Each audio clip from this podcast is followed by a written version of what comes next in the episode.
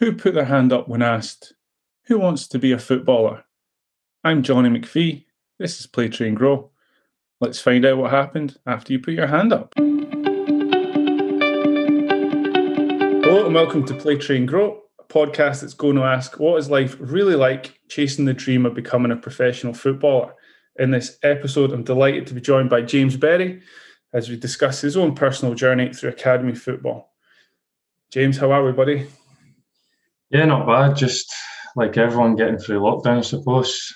I try to keep fit. Try to keep fit for eh? I know, I know. Just try to keep motivating myself to get fit for football. Hopefully, eventually coming back for us. Yeah. So at the moment, you're at Stirling University in your second year. Yeah, second year. Yeah, second year of uni. So just give us your your journey through academy football up to today. Um, so I was started training with Raith when I was nine, but um, I don't know if it's still the same now. Back then, it was you had to be ten to sign with an academy. So I was training for a bit and then signed on my tenth birthday on the day, which was quite a big moment because I'd been going to Raith games. Yeah, going to Raith games for a few years. So my granddad was always at the game, so it was quite quite a big moment back then. Then um, just kind of I was with Raith through, through 11s, 12s, up to the end of 15s. And then we kind of got big news that Raith would be ending and it would be merged into the Fife Academy, obviously with Dunfermline, Cowdenbeath, Fife, which was quite a big deal at the time, if I remember. Um, so we all had to basically go for trials for that. Um, I was lucky enough to be successful there. Signed with Fife for I was there for two years until the end of 17s, which is obviously when you get told if you're getting a contract or not. And because I was still kind of associated with Raith at the time, I'm not sure if Fife still works like that now, where you're with one club or if four clubs have a say on you. I'm not sure. Yeah, no. So um, Raith kind of had dibs on me first. So at the end of 17s at Fife, they'd, they'd offered me a two year apprenticeship. So I jumped at the chance at the time there and, and took it. Um, did my two year apprenticeship there.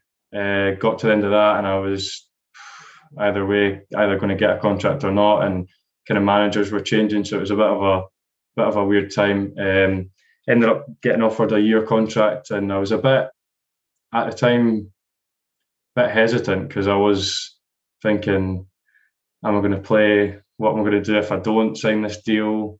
So I ended up doing it. I spoke, spoke to mum and dad, I remember at the time, and just said, why not? Let's have another year at it. If it doesn't work out, it doesn't work out. It's only a year. So did the year, ended up probably not going as well as I thought.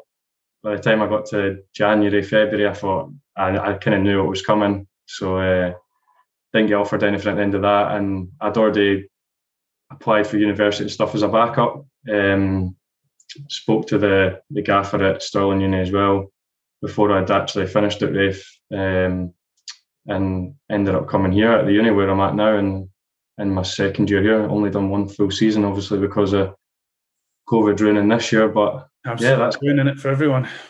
I know that's pretty much my my story so far. Honest, so let's let's focus in on what made it fun. What did you any age, 13s, 15s, 17s, what was the enjoyable part of it? Um at Raith at the start, I was I was probably lucky enough that I was playing with my mates because a lot of us, well, three of us from my boys' club that went initially to train with Raith when I was nine ended up signing, and I was with them for quite a few years. And then I knew a lot of people around Kirkcaldy that um, I was good mates with who were also at Raith at the time, and they were there for. I ended up doing my apprenticeship with two boys who I was with at Raith. I was from the age of ten, so at, at a younger age, it was probably just enjoying it, playing with my mates, having fun. Although we didn't win every week because we were playing, you know, bigger and better academies. But probably just that gave me the buzz at the start, and then that obviously changes as you get older, gets a bit more serious, and you need to start, you need to start performing, and um, probably just the the win and the the winning and the the playing gives you the buzz as you get older. Yeah. So when when you're you're playing with your pals and that, when does the transition from uh, having fun to being more serious, like you just said? When does that transition happen? I think for me, it was the joining Fife at the end of 15. So those two years at Fife, because a lot of obviously the Raith players got cut and we were going into like boys with Dunfermline. That was probably the first time I'd ever moved to a new kind of changing room environment, if you know what I mean. I didn't know everyone and stuff. So it was a bit more serious. And now you're thinking you've got two years to get a contract. You know, this is what I want to do. So probably those two years where it got a bit more serious. Did the the enjoyment level stay the same or with the seriousness did the enjoyment change? Um, I mean, it was still enjoyable. Of course, I still enjoyed it, but definitely there's a there's an aspect of it that changes to, you know, when you have a bad game, you're thinking, "Geez, this is tough." Like this is because it was more serious. You're thinking that this performance could affect my chances of getting a contract here. So yeah, I would say it does does definitely change. That's interesting. So when you're playing, so see, we'll just talk about this transition period. So just before the big upheaval, and you've got you know three teams coming together to be one in the selection mm. process. What did the best you look like on the pitch? How did you? If I was standing on the sidelines, what would the best you look like? Um, what do you mean in terms of my performance? Yeah, performance, getting on the ball. How would look would you be up and down? Are you a passer? How would I know you're giving me like an eight, a nine, or a ten out of ten?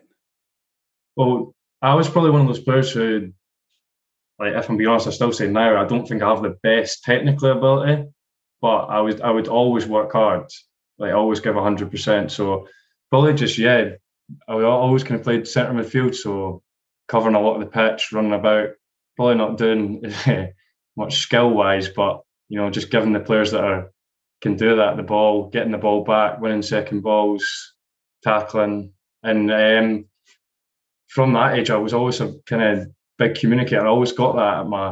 I remember getting the assessments back in the days. I was always someone who talked, even from 11s, 12s. I was always telling people what to do. Probably probably hated me for it, but I was uh, I was quite good at that. To be fair, that's probably one of my better sides of my game. So I'm I'm standing on the sideline. I'm watching you terrible. You probably hear you probably hear me more than you more than you saw me. Before I get to the pitch, if I'm running late, I know you're on it because you're, yeah, you're planned That's it's such a thing that you don't hear very often, though. I mean, mm. come all the way through. How many talkers did you even play with, if you think about it? Yeah, probably not many. That was that was always what I got back, good feedback wise that I organised well. So yeah. But you're you're knocking yourself here, and and that's a, a bit of humility on your part, but that's the role that gets the least praise on the telly, the least praise on Twitter. And it's often the, the role that gets slaughtered, to be honest. But for me, it's the hmm. most important role on the pitch. You're the Jordan Henderson, you know? That's what I was just going to say. I'm getting PFA Player of the Year last year, and you get everyone saying, oh, he doesn't deserve that. He does nothing on the pitch. But those are the kind of people that don't know football and they don't, you know, they don't see the role he gives the team. Look at them now when he's not playing the middle of the pitch. They're, they're struggling. So yeah, I guess that was kind of hard looking back as well, was trying to get noticed playing that role because it's easy to get noticed if you're the player that's beating five players and scoring every week, or striker that puts the ball in the net every week. But trying to get noticed and attention playing that role is, is quite tough. Uh, that's that was my question. That was literally what I was lining up to fire at you. How did how do you do it? Because from experience, I've, you know, I've ten years of academy football now, so I quite often don't watch the ball.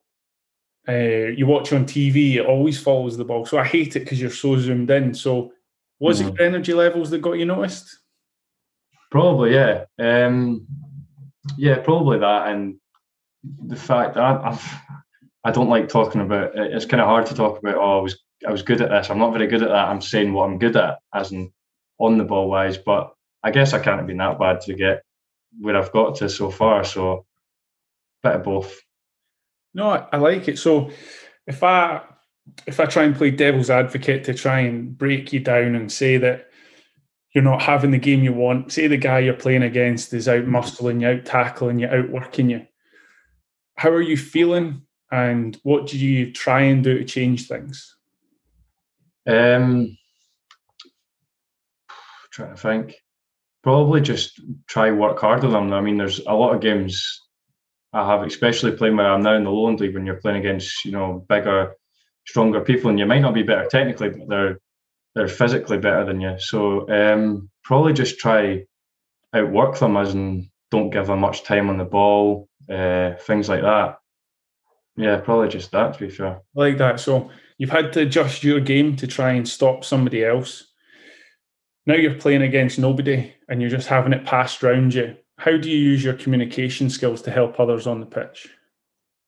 Um, do that quite a lot. To be fair, probably just drag people in beside you, make them make them do the work for you. Uh, no, like I said again, probably people probably hate me for that getting on at them. But uh, I guess I kind of learned that at Raith as well. Like when, as in when you play with the first team, they'll tell you what you tell you what to do half the time. You don't really need to you do as much because you're saying go here, do that. So I guess I take that to my game now as in help others around me, drag them in, tell them where to go. So that's probably uh, probably one of the big things I learned from being in the first team kind of environment.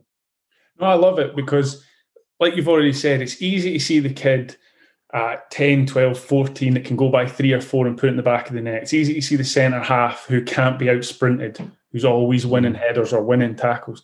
It's hard to see the person that works hard. Yeah.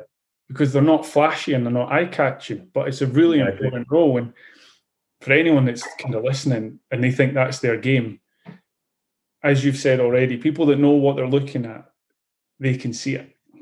Yeah, I guess that's kind of trying to get that into your head that the people that matter, as in the coaches, this the scouts, will notice you. Um, it doesn't need to be just your mates watching who think, "Oh, you're not really doing much in the game." You know what I mean? Uh, I had that a lot playing school football. You know what I mean? I feel like I'm not really doing much, and your mates are like, "Oh, he plays at this level, and he's he's not really going by five players and scoring." But uh, I guess that's trying to get that into your mind that the people who matter will see it. So let's stay on that because you, have moved on a nice little bit there. So you're going into school football. Mm. Um, are expectations too high because you play whatever it is? Absolutely. I, I think I was more nervous for school football games than I was when I made my debut with Raith. Just really? because, yeah, just because you're. Uh, although our year there was a few boys who played with Raith and stuff, so it, would, it wouldn't have been as bad. But just the fact that you need to try drag the team, you're the bit, you're meant to be the better player, and the fact that I'm not the type of player to go and win the game for us was was quite tough, I'd say. Oh, it's really interesting. It must be quite hard to to get yourself prepared for a match then. If you're constant, if before you even you walk on the pitch, you've got that weight on your back. Yeah, um, it's kind of like that where I am now. Obviously at the uni, going from, you know, a lot of people at the uni ask me now, uh, why didn't you try go somewhere else, like professionally, because you're coming from Raith and you've came down to us. But like when I first went in there, I was thinking, you know, am I going to be better than all these people? And to be fair, it wasn't really like that. The the quality was a lot better than I thought it was going to be. So I was quite surprised. But um, the uni games now, I think I get even again, I, I feel more probably anxious and nervous than I do when I was playing in front of thousands of people at Raith. So no, that's really interesting. We'll come on to that a wee bit later, I think. That's a, certainly an interesting thought for folks to, to think about. So, I'd like to talk about um, life and balance. So, as you're coming up 12, 13, 14, 15, what, what does life look like? Is it up early, get to school, um, straight home, something to eat, training? Are you up early, doing a session in the morning, then going to school? What was the life and balance like? Um, for me back then, I think a lot of at that time at Raith, we trained in Bathgate, so it would be three nights a week a week in Bathgate, so it would be quite tough. It would be school in the morning, obviously, straight from school, straight through there. Um, then I think we're at Dalgety Bay as well, so that wasn't as bad. I know a lot of people have it; they need to travel quite a lot. So we were quite lucky. The furthest we had to go was kind of forty-five minutes to Bathgate, but even that, it would still be late nights back. Um, so it was it was quite tough. Um, to think at Fife, it would have been a bit local as well, so it wasn't.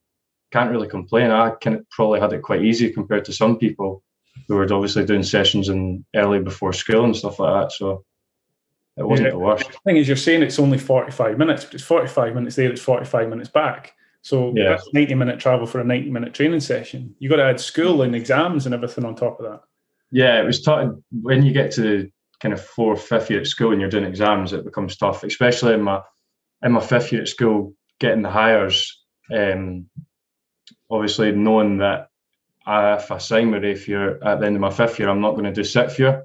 So I kind of had one shot at Highers, and my mum was always pushing that you need to get you need to get these because you know you need a fallback, which I obviously I definitely did trying to get into university. I wouldn't have got into university without the Highers, so that was good from her looking back. And um, that fifth year was probably the toughest back, kind of balance out of my life, trying to study for that and do all that whilst it's your biggest year of football. You're trying to win a contract, so that was probably the toughest. Do you think there's there's help or support in that area? Uh, I know in the past we've given players I've worked with an extra night off during exam times, uh, just to help them at home and, and, do more at school. Do you think that's maybe an area that we need a bit more awareness on? That at 16, 17, you're just doing maybe a bit too much. I'd say so, yeah.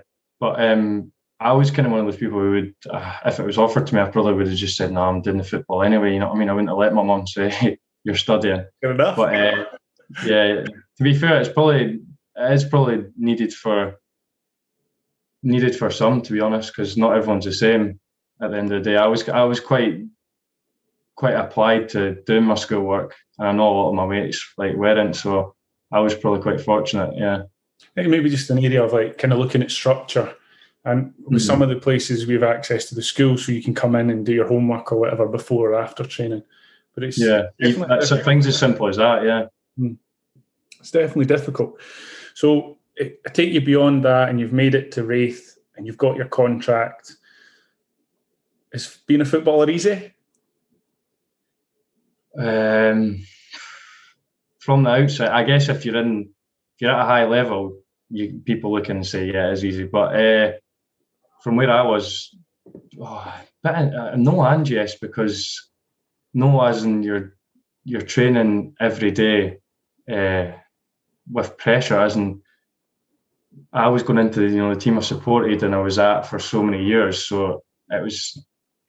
I would, like if I had a bad session that day, I would go home and be gutted. Do you know what I mean? I'm training with people who I used to watch on the pitch last year. Absolutely. And, uh, from the stand, sorry, from the stand. So if I go in and let them down and you know what I mean, you beat yourself up when you go home. But then at the same time, when you have a good week and your sessions go well and you, you're involved with the first team, there's nothing better. So it's a tough question. I can't. I don't know if I could give a yes or a no if it's easy or not.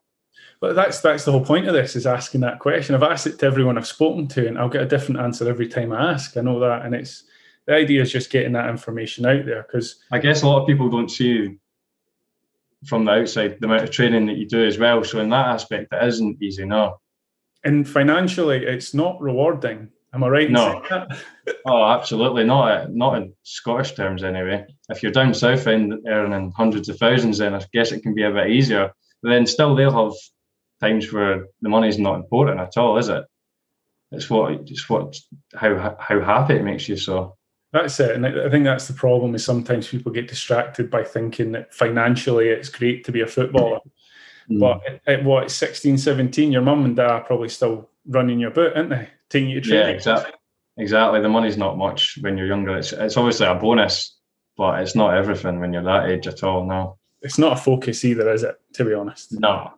No, you're never thinking uh, at that age, I'm signing here for this amount of money. I guess that's what it gets to when you're older and you need to you do it for a living. But you would I would have signed for nothing back then. You know what I mean? Who wouldn't? You know, as you've said, you've stood in the stands and watched them, and then six months later, you're passing the ball to them. Yeah, it's crazy. It's awesome, anyway. So, talking about playing at that level, what was your thoughts on winning? Um, as in, how did it change? from academy to change? What's your own perception on winning? Just anything that comes to your head, and when I just say that word, what is winning?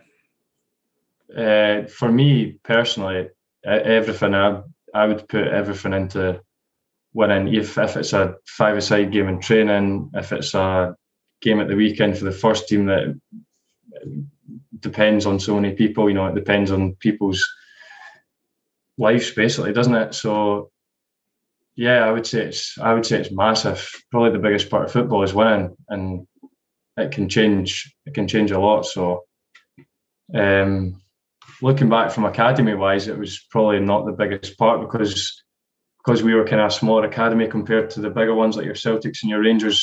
Back then, you'd be, you know, you'd be not happy. To, it's kind of tough to say that happy to lose, but it wouldn't be the be all and end all. If you'd played well at that at that level, you'd you'd go home kind of relatively happy. Whereas yeah, a big disparity, isn't there, between between all the academies? So, kind of continuing on this theme, you're at Raith. You're saying you're not winning much in terms of a score line. So, I'm going to go along the lines of it's then what you give yourself in terms of feedback. Um, Sorry, wait. So, what did you? Sorry. Like, like a intrinsic winning. So you're trying to complete more passes or uh, make more tackles than the players you're playing against. That sort of thing. Is that a measure of winning?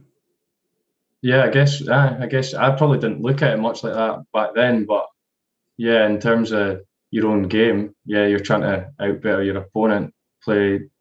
I probably should have looked at that more back then, as in to improve my own game. You know, um, if I'm making these amount of X amount of passes that are completed and stuff. That's an interesting way to look at it, to be honest. Yeah, it's always it's going to become a repeated repeated thing on this podcast that for me, until you get to the first team, you should, your focus should be intrinsic winning. It should be on you mm-hmm. being the best you within the group. And then mm-hmm. once you hit that first team, I believe if if your aim every week is to outdo every opponent you play against and outdo every teammate in your group at your own ability, then that prepares you for for walking into that first team.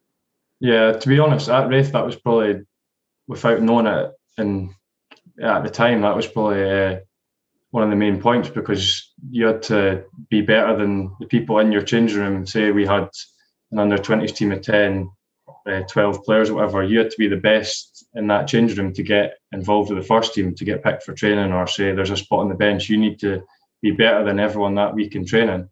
So, yeah, that is probably a big aspect of, of football, yeah. I think quite often maybe you just don't realise it when you're being young.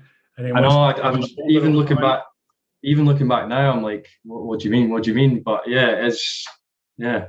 Just break a couple of barriers, ask a couple more questions, and then all of a sudden you realise it. I know you've blown my mind. it's the first time for everything, I suppose. I need to keep on to keep a hold of that one. So, what in terms of uh, frustration got to you? You know, any age academy, what was frustration for you? Um, not getting picked, probably one of the big ones. You know, uh, yeah, I remember at the last year of Fife, uh, obviously, we'd be involved with the reserves, kind of with Raith, and uh, you know sometimes they take some players, sometimes they take others. I remember thinking at the time, "Oh, I've not been picked because I've not done well that week." But it was probably just I remember Dan was saying you know, they need to look at everyone because they don't know who they're going to give the contracts and stuff. And for me, though, looking back, like at the time, I would be like, "Oh, I must have not done well," and I kind of beat myself up about it. So that was a big frustration that that around that time. Um, on that on that point there, would you then use that as a fuel for the next week in training? Yeah, I guess it was kind of a good thing in that way because then I'd bounce back the next time we're training or playing and be like, oh, I need to impress you. I need to impress, and that comes with pressure as well, doesn't it? Because absolutely, I'm thinking if I don't do well here, I'm not going to be picked again. So yeah, it's good. And anything else? Um, to be honest, I've I've not, I've not, I've been quite lucky in terms of injury. I've not been kind of frustrated that way. Um, trying to think what else would have. In terms of uh, teammates, you know, I, I always love little things about teammates just to share about uh, I don't know someone in the team that gives it tight to you because you keep getting the ball away, and then they do the same thing, and then blame oh, someone else. You know. Yeah, academy wise, that wasn't too bad because people, you know, people really wouldn't have a go at you, but definitely when you go to first team, wow, the difference in that is mad. You make one mistake that might not even be your mistake, and you get blamed constantly for it, and you just kind of have to take it, I suppose. But uh, yeah, that that would be a bit of a frustration because you can't really speak back to some people in first team wise, can't you? Because they're more experienced and all this. So yeah, that's what I'm trying to move to. So so how was that change in feedback from the nice, easy sort of 16, 17s academy process, and I'll just hurl you in with the Wolves. Tough. It was tough. I remember I, uh, first training with the first team, and you you make one mistake or give the ball, like I said, might, you might think in your head, oh, I didn't really do much wrong there, and you'd have three of them going crazy at you, uh, demanding more. But I guess they do it because they want the best out of you and they want to win every day. Uh, they're not doing it because they don't like you as a person or whatever. It's not. It's never personal. And then you'd go and speak to them after, or you'd see them the next day and off the pitch, and they'd be brand new. So it was just that is a big, big. That's probably the biggest jump from academy to first team in, in my eyes, anyway. Just the demand every day and how much how much they want to win. Yeah, and it, that's like you're saying. That's a common thread is is dealing with that pressure. So, what was it like the first few times going in? What were you feeling? I'm going to guess the stomach was churning. Oh yeah. Um, the first few times I actually trained with the first team, I was still at Fife. Uh, I think it would have been school holidays, and I remember I remember one time they just they needed a number, and we we were training separate, just obviously people from the academy and stuff, and I'd I'd got called up. But I get that I was the, those were always the better ones where you weren't expecting to go train with me, you'd get called over, so you wouldn't really be, you wouldn't be built up. Yeah, you wouldn't be expecting it. The ones where you're you're told in the morning when you first go in, or you're in with the first team today, and you're sitting in the change room for two hours thinking, "Oh my god, can't make any mistakes today." But uh, no, it was it was tough to deal with. Yeah, um, but then it works the other way because when you have a good session and people are praising you, there's no better feeling really. Love it. So, did you ever do anything to help you deal with the pressure that maybe you didn't realize then, or you realize now? Sort of the use of imagery or self talk. Probably not. Look, looking back now and where I am now, I, I should have, but I don't think I really. I just kind of got on with it, and I did. To be honest, I wasn't one of those ones who got too beat up about it because I I always was. Obviously, I said I was quite a big communicator, so I kind of gave it out a bit as well. So, and I guess you get you get a bit more respect off them if you kind of speak up as well. Obviously, I'm not going to go in and slate when they make a mistake or things, but you know, I was I was not afraid to to speak to the first team to say, you know, give me the ball, give me the ball. So I guess they kind of probably respected that as well. Yeah. But you, I mean, sometimes you just don't realize what you're saying. So you're saying you don't get too high, but then on the flip side, I'm going to presume you don't get too low. Not really, but I'd say I beat myself up more than I praise myself. Yeah. Myself, yeah. But it's more just in terms of if you don't get too high, you don't get too low, you, you can stay not in, in control of your emotions, but you can manage mm. them a little bit more. Yeah, yeah. Sort of person that gets really, really high and really, really low, the distance between the two quite often affects performance. And I'm, I'm thinking you're saying you don't really know anything, but it sounds like you would have done that without thinking about it. Yeah, probably. I, I probably would have. And the fact that I kind of always always wanted the ball, that kind of maybe made me forget about the last mistake. You know, just get back on it and do something better. Make it, you know, make it disappear. Right. So straight away, there's another one. You're saying you don't know about it, but all of a sudden you're really quick at moving on from mistakes because yeah. your focus returns to just give me the ball again and let me do it again. It's still what would you yeah. do next time? You just yeah. give me it and let me go. I think as as the older I got, I probably got worse at overthinking the mistakes because when I remember uh, when I when I first went in and I would first be training the first team, I wouldn't really, I'd always be demanding the ball and I would I wouldn't really care. And that was probably when I was at my my best in the first, and as in when I was training with them, when I was performing best. Whereas my last year, I was probably because I was so little involved. When I did go in and make a mistake, I was a bit more probably hiding from it. Yeah, well, that's interesting. So you, you're thinking that as you're you're coming through your teens, mistakes don't bother you; they just water off the ducks back. Mm-hmm. But once the contract and less game time came along, all of a sudden it changed. Definitely, I'd think so. Yeah, I'd agree yeah. with that in my last year because probably just you change that. Probably just then the indecisiveness of I don't know what I'm doing. Like in my last year, when I signed that last year contract, I didn't know what I was doing next. So there was probably a lot more pressure put on that by myself, as in compared to the first two years, you know, I had the two year contract. I was playing a lot under 20s at that at that time and doing quite well. So there wasn't as much pressure on it. In my last year, we didn't really play as much under 20s games and stuff. So probably that probably had quite a big effect on it, yeah. No, that's interesting. I think it's important that you know you realize as you go through your journey, we, we have to create sort of moments where you recognize change and then try and help it. I think the last thing you want to do is realize it too late. Mm-hmm. And maybe that's just a, like that sort of great bit of thinking is that if you change internally in terms of how you see mistakes, it's a, a, great probably activator of the alarm bells go off and you have to start thinking, oh, hang on a minute, I need to make a wee change here. Yeah. No, that's it's great. Thanks for for letting us in there. It, hopefully it, it opens up a, a window into to you. So as we kind of move on, what um what would you say you've taken from academy football and the first team football that you use in today's life and you use at your uni? Um, probably in, though, interacting with people is a lot easier than someone who's probably not been through the kind of team environment. Um, just kind of speaking to people everyday life because you know what I mean. You're chucked from academy to first time you're chucked in with thirty men you've never met in your life, and that can be quite intimidating. Whereas I don't really find that as as challenging now at university. Uh, especially I always thought because I'd never really moved into a, a new team. This was when I left Raith coming to Stirling was the first time I'd you know probably officially changed team as in completely. Didn't know anyone going into that. I remember being quite nervous about that at the time. You know how will, they, will I get on with them stuff like that. But it was couldn't have been easier when I came here. Um, so probably that's probably the, the main thing I've taken from that into everyday life. Yeah. Yeah, just being able to communicate. Yeah, but then like I say, I've always kind of been okay at that throughout my career. So.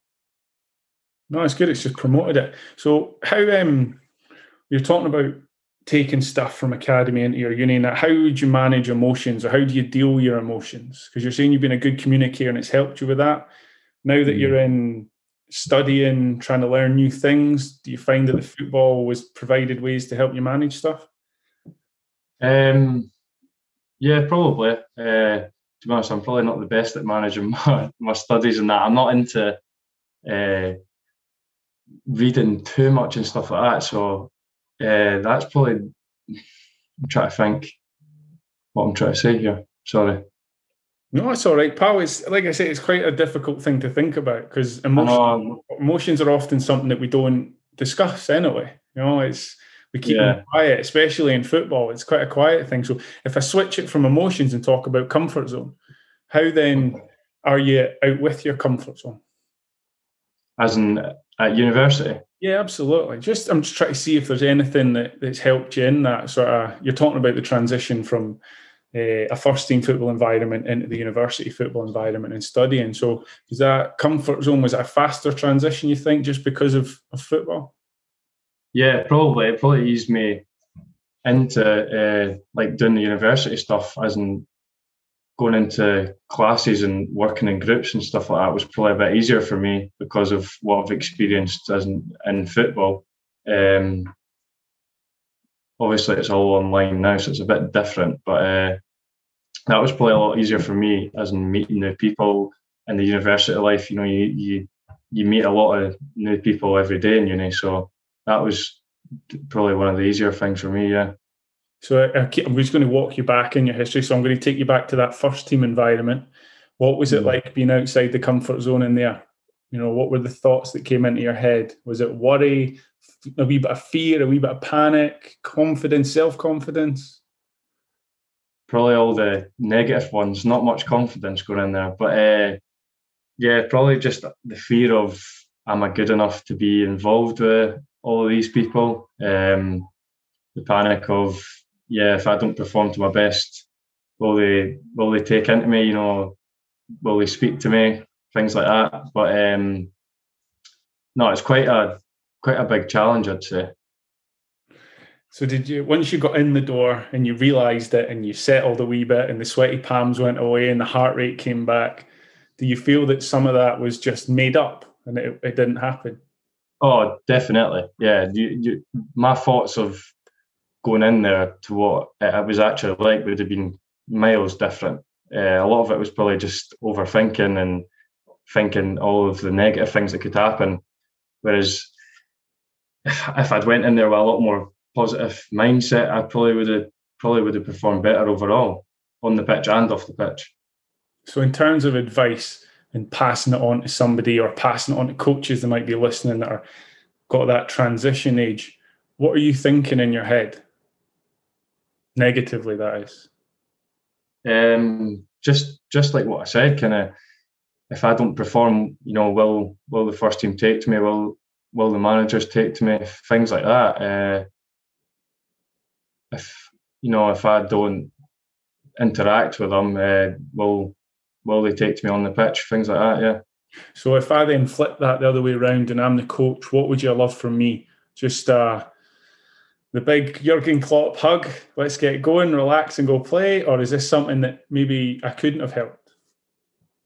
I, I think so. I think communication from as in the management side of things is huge. I think that's probably one of the biggest underrated things in football. Like I've experienced at Raith, I experienced. I think we went through three or four managers in the three years I was there.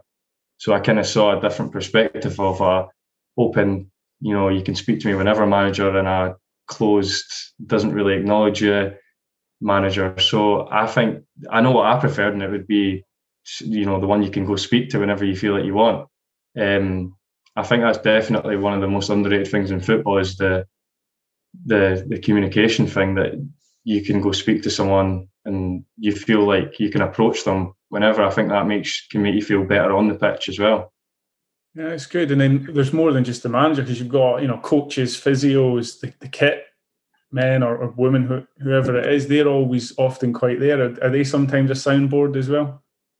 Yeah. Well, when I was at Raith, we had like our own under twenties coach Craig Easton, who was really good. He would oh, he would obviously he was our main priority, so he would interact with us a lot. Then uh, yeah, like you say, you'd have the kit man. You'd be dealing with him during your apprenticeship every day. Um, some some bad uh, kind of interactions, obviously, but um, nah, most of the time, most of the time, good. No, no, I was to be fair, I was I was quite good. I was in his good books, but there's there's times obviously he we could be frustrating in his eyes, definitely. But uh, kids running about, aye, causing chaos. Uh, exactly, not doing what he wants. But uh, no, there's a lot of people, like you say, people just like within the office staff and the people who used to cook at lunch and stuff. Yeah, it's a good network. Definitely for for anyone. It's just you know, communication is the key. It's coming around constantly every time I talk to somebody. And mm. it's one of those things like if, if you're saying you've got negative thoughts or you're a bit worried or stressed, there's going to be five or six others undoubtedly in the same situation. And yeah, absolutely. Talking without doubt is the best way to to getting through it. And if if you come across somebody that you're not getting the answers you want from, just accept that you're that's what the answer is too, and don't let that sort of run away you. I don't know. Did you do when you're talking about managers that weren't very communicative with you? Did that ever affect you beyond that, or were you able to just kind of go, right, that's fine, move on? It probably did because um, I guess it kind of gives you that bit of nervousness and pressure that you know he isn't interacting with me. Is that because he doesn't like me as a player or he doesn't think i'm doing well? But then i guess there's different managers that are like that because i've probably played the most under the manager who spoke to me least you know? So and then the last manager i experienced at Raith, john mcglynn probably interacted with me and others the most and i didn't really play much but i, I enjoyed it under him because it was you know it was a positive environment. He would no matter what he would come in every morning, interact with you, have a joke, have a laugh. I just kind of yeah, quite. That's probably one of my regrets that I didn't get to play as much under him. But then that comes into luck, and that's the bit that none of us can control or even expect. But luck's the huge determinant in so many of your your chances. Yeah, timing exactly. You know, you walk into an environment and there's a couple of first team players that are in your way. It's it could be an immovable object for some, and that's the unfortunate part of football. You know, there isn't really much loyalty in it. That's it, exactly. It's difficult. So, in terms of talking about getting on well with managers and chatting, what what advice would you give to any youngsters on the pathway thinking of of chasing the dream like you did? Um, probably to just go in and be positive. You know, I was a bit kind of uh, you know, I looked at my performance probably too negatively. I didn't really understand what I was good at, as in, uh, you know, I didn't, I probably didn't think enough of, you know, I'm good at these things. Let's focus on, let's focus on doing that. So probably just go in and play, stick to what you're good at, improve improve your weaknesses, and uh, try not overthink things too much. To be honest. No, I like that. Actually, physically write down what you are, what you're good at. Because that can go back to what we were talking about earlier about what does the best you look like on the pitch. Just write down yeah. four or five things, and if it's not going well in your head, go back to them. Yeah, because I remember when I came when I came to uni, I first sat down with the gaffer at the uni, and he said, "You know, tell me what you're good at." And I thought, I don't know, nothing. I've never, I'd never been asked that before. I'd never really stopped and thought, you know, what are my qualities? But I'd say that's probably a, a really, a really good thing to do. Yeah, and it, that doubles up on self confidence because if you can't convince mm. yourself, how are you going to convince me? Yeah, exactly, exactly. How are you going to impress the manager, and how's he going to see those qualities? But it's really difficult to get that out of people at young ages, though, because at 14, 15, 16, when you're trying to build these things, there's so much going on in life. Yeah, exactly. There's a lot of other things going on in your life, like we said, talked about the school stuff and things like that. A lot of other pressures. So to oh, stop no, and literally write it down what you're good at. On the flip side, do you write down what you want to work on? Yeah, I, I think so. That's obviously as I think you've got to practice what you're good at as well. I think a lot of people focus too much on you know correcting weaknesses and forgetting their strengths. But I think as well you've got obviously, of course, you've got to practice what you're not as good at or you, you won't improve. But I remember uh, our 20s coach uh, Raith Craig Easton saying that as well. You've got to practice the things you're good at. You can't you can't let them get worse or stay the same. You've got to keep improving on what you're good at. Absolutely. The phrase I love is super strengths. You need super mm. strength. You need things that put you beyond what other people do. Yeah, exactly. And I think it's I think for me it's a good thing also. I don't know what your thoughts are, but just reframing it because I think priming's important. You prime yourself to improve. So for me, it's very easy to say weaknesses. For me, it's future strengths, and it doesn't seem like a much of a change. And some people give it the old huff and puff, you know, when you say turn it into future strength. But if you've yeah. got a list of super strengths and a list of future strengths, and then you work on them constantly. It's a lot. It's a lot.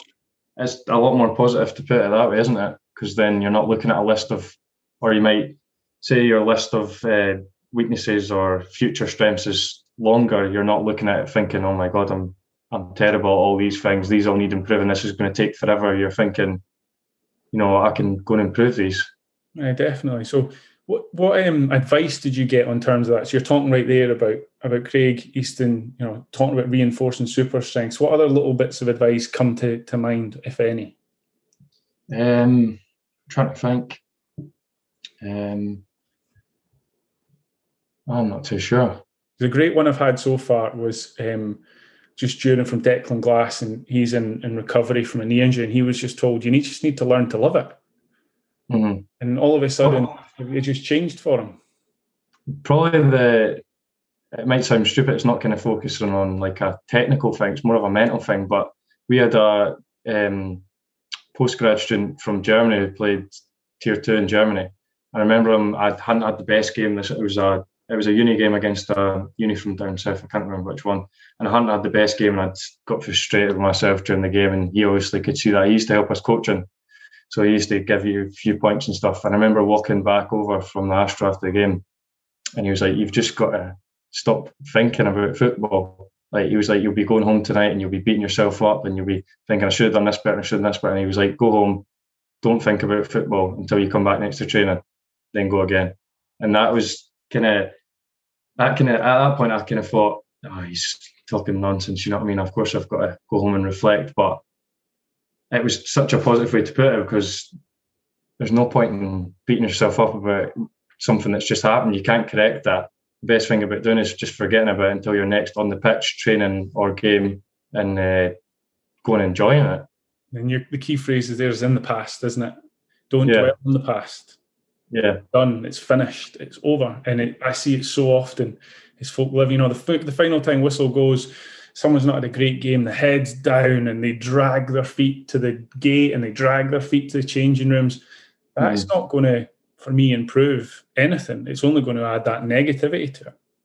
Yeah, and that, I think it's it's hard though at academy level, especially when you're younger, to think it's done. You know, forget it's in the past. It's it's a bit easier now. I'm a bit older, whereas I can go do different things. But when when you're young and all you think about is football, it's it's tough to think that way. It really is. Absolutely. I mean, that's me from the coach's perspective. You know, 32 now, detached from my days of 13, 14, and 15.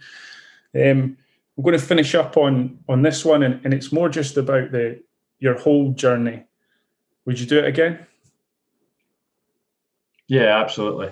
The um, for the years for the three years I had at Raith, it was it was definitely all worth it. I mean, my career's obviously not over now. Of course, I want to keep trying to progress my career, see how I can get. But um, the for all the years I can, it was worth those those three years I had at Raith were amazing. Yeah, looking back, I remember first going in and all the first team boys would always say, "Oh, these these two years of your apprenticeship will be the best time you've ever had in football." Like, don't forget that. And I remember we would always say at the time, no chance, this is rubbish, you know, we're just on a bad session and we're cleaning cleaning the floors and this is terrible, this is terrible. But looking back now, I'd jump at the chance to go back. You know, you're sitting getting paid, although not a lot, obviously you're getting money to play football for the team that you supported. So absolutely I would do, yeah, no regrets. No, I love it. And it's like there's always more opportunities, and I think there's such a high dropout level, which is so disappointing. But you know, talking to people like yourself who have had the, the eyes on education as well as football, it's just a great sort of shining light out there to let people know that there's more beyond that sort of cut off date of 18, 19. Mm, yeah, definitely. I mean, I've I kind of look down on where I am now like I would like when I was at Raith, I would have looked down on where I am now, thinking, "Oh, university, it's it's not great." But I've probably never enjoyed. Although those those three years at Raith were really enjoyable, I probably never enjoyed actually playing the game as much as I do now. No, I love it. Right, James, I'm going to wrap it there. Um, thank you very much for coming on. I really appreciate it. No worries at all. That was a pleasure. Thank you.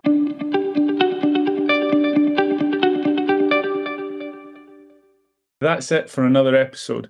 I really hope you enjoyed it. You can get me on Twitter at PlayTrainGrow. You can email playtraingrow at gmail.com. This is a new thing for me and for those involved. I'd love some feedback. If there's any other areas you'd like covered, any other topics you'd like to discuss, just let me know. Thank you and goodbye.